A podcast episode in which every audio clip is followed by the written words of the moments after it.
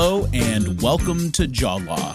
I'm your host, Joe McGregor. We are bringing to you a unique episode. We're going to deviate from telling you about the law and about these deals and instead talk about why everyone else is crazy but you. Now, one of the truths that we have come to realize as attorneys is that almost no one ever says, hey, you know what? I'm being pretty unreasonable. You know, it's one of these things that we talk about all the time. Nobody really admits, or I'd say maybe the problem is that nobody recognizes that they're being unreasonable. People always say, hey, I'm just being reasonable, or I'm just being fair. And we want to be useful on this episode. So I have tried to, from a place of trying to help, how do you know that you're being unreasonable, at least as it relates to dental transactions? So I'm going to do my best, but before I do, I want to say two things. Number one, I'm not telling you what to do. So I'm all about you living life on your terms. You do what works for you. I'm not telling you how to be. Secondly, I'm also not saying that I know what's normal and what's not normal. I'm also not telling you that I am the arbiter of what is normal and what is not normal. The real purpose of this episode is to try to equip our clients to maybe know when they might be unreasonable when they're negotiating or entering into a transaction. And that's it. So I don't believe that anybody should do a deal that they are uncomfortable with or that they don't believe in. And so, even after we get through this episode and you encounter a deal, and you, even if you're saying, I know I'm being unreasonable because I listened to this episode and now I realize that. Well, I'm still not saying do the deal, just set that aside. This is more about awareness because although we love our clients, every single one of them, we do have clients that are more reasonable than other clients. We do have clients who enter into a or hope to enter into a transaction and the things that they're looking for are hopeful is the best way i can put it. So where do we go from here? For starters i think there are a couple of tests to indicate whether or not you're being reasonable or normal. The first indicator is how many issues, like if you're working with an attorney or you're working with a future employer or whoever that you're having a conversation with, when you encounter deal points, how many of your deal points are people saying, hey, that's kind of crazy? Obviously, going to be more diplomatic than that, but how many deal points are they suggesting that are out of market? Now, they could be entirely wrong, and we'll get to that. But I think that one of the easiest things is to say, hey, I presented seven things that I, I, really want out of this contract. And they said all seven were ridiculous. Well, it may be the case that all seven are ridiculous, and it may be the case that they are ridiculous. You don't know yet, but it's just an indicator. If six of your proposals sounded reasonable to them and you worked them into a contract, but the seventh thing just was a bridge too far for them, maybe that seventh thing wasn't reasonable. And again, we don't know, but it's just an indicator. Now, after you've had a conversation like that, the next indicator is to survey. For instance, your future employer wants you to cover lab fees you need to go out and survey other people that are in similar jobs to you in similar situations. Hey, are you having to pay for lab fees? The results of that survey are not going to be binding on you. Doesn't mean you have to honor what everyone else is doing, but it at least indicates to you what may be normal, what may not be normal. Along those same lines, another indicator is what are your professional advisors telling you? Now, for me, I mean attorney. What is your attorney telling you? But it could also be your CPA, a consultant, in, or just any other advisor. The idea here is that they see volume. They're able to indicate to you that, hey, all of the contracts that we see have the associate paying for lab fees, or vice versa. I never see this. And so the fact that they're asking you is an indication that your employer is being unreasonable. The final indicator is an exercise where you're trying to collect indication where you could estimate how long you would have to go to find somebody willing to engage you on your terms. Let me give you an example. I've already talked about lab fees. Lab fees is a good example here because we see a variety when it comes to lab fees. we do see contracts where the associate pays. We do see contracts where the employer pays. And we see a variety of contracts where there's some kind of split, like the associate will pay a percentage of the lab fees, or just somehow there's an accounting for it where both parties will pay.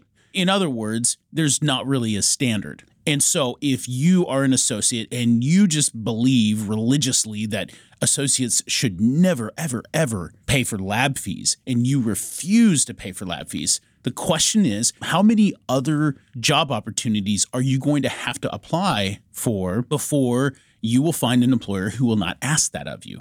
Well, in reality, you probably won't have to go that far. You may get a trade off for some of these other terms that were in your favor in your previous proposal, but in this proposal, you're not being asked to pay for lab fees. So that's how you go. You know, maybe you need to go to three employers to find someone who won't ask you to pay for lab fees or five. And you realize that and you're like, okay, I can accept that. But let's flip it over to the context of lease. We get people who, once they learn what a personal guarantee is, they say, I'm not going to sign that. Well, we totally understand that sentiment and can appreciate it, especially as lawyers who hate personal guarantees. But the reality is that if you do not like personal guarantees on a commercial lease, you are going to have to search very far and very wide to find a commercial landlord, especially in a location that you're going to want to be in. You're going to have to work really hard to find a location that's not going to ask you for a personal guarantee, at least one of some fashion. Well, if you go into a negotiation for a lease and you say the landlord's being unreasonable for asking me to sign a personal guarantee, we'd say no, that is that is not the case. We're not saying that the personal guarantee is good. What we're saying is that that's market standard. You will have to search for a hundred lease spaces before you're going to find someone who's not going to ask you for a personal guarantee. And when you do, you're going to be sandwiched in between a massage parlor and a tattoo artist. But again, that's just an indicator. What you have to do is you have to take all of these and weigh it all together. So, stepping away, if you're being offered a job and there is a contract and you look at the contract and you're like, man, this really doesn't make sense to me. Why are they giving me such bad terms? Well, step one how many things do I have a problem with? Is it just one thing that I think is kind of ridiculous in here? Or do I have a problem with every provision in this thing? Well, let me go ask my friends. Hey, what do you guys think about this? What do you guys have in your contract when it comes to percentage of production or, or collections? Then you go and you ask your CPA, your advisor, your attorney, hey, what are you seeing in these contracts? And then you take all that data and say, well, you know, after negotiating this contract, there's still a provision or two that I'm very uncomfortable with, but I know that I'm going to have to search through 20 more jobs in order to get exactly what I want. And I cannot wait that long to be unemployed. Or maybe you can. You're like, hey, that's a worthy investment for me in terms of time. I will keep searching until I get something exactly on my terms. And the point of this isn't to say you should just give up on the terms that you want. It's more of a self reflection to understand A, how are you approaching this negotiation? And B, how about the other side? There are definitely people out there who are unreasonable. There are landlords who ask for just insane leases. There are employers, we see this all the time. I th- maybe uh, employers are probably the most guilty party in this, where they ask for things. And like, why would someone sign that? So just because you look at a contract and every single thing looks wrong doesn't mean you are wrong. It just means you hit the pause button, you need to step back, you need to find out as much information as you can and make sure that, in fact, it is the employer or the landlord or the seller of a practice or whoever. Make sure they are the ones who are unreasonable and not you. One of the things that I admire most about clients are people who are self aware. They know their limitations and they know how to take advice. I think the reason dentists are so good at taking advice is because professionally they give advice that no one listens to anyway. So we appreciate when clients hear advice. We're like, hey, I know why you don't like that. And we agree. And we're going to do everything we can do to get that changed. But just so you know, that's in 100% of contracts. And we want to make you the exception. But just because the landlord is asking for that doesn't mean they're crazy. So please, as you enter into the year of 2021 and you start to weigh negotiations, whether it's a new job, or practice that you want to buy, or a startup that you want to do, or some other business endeavor, we do wish that you enter into those transactions on your terms we just wish that you can do so reasonably. And that's all we have for the year of 2020. It has been a doozy. We wish everyone a very, very good 2021. Again, if you've liked what we've done in this crazy, crazy year uh, on this podcast, please subscribe if you haven't. Leave us a review if you have not.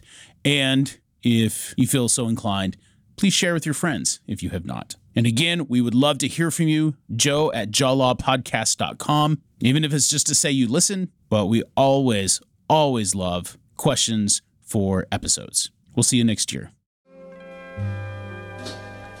Crazy. Crazy for feeling so lonely.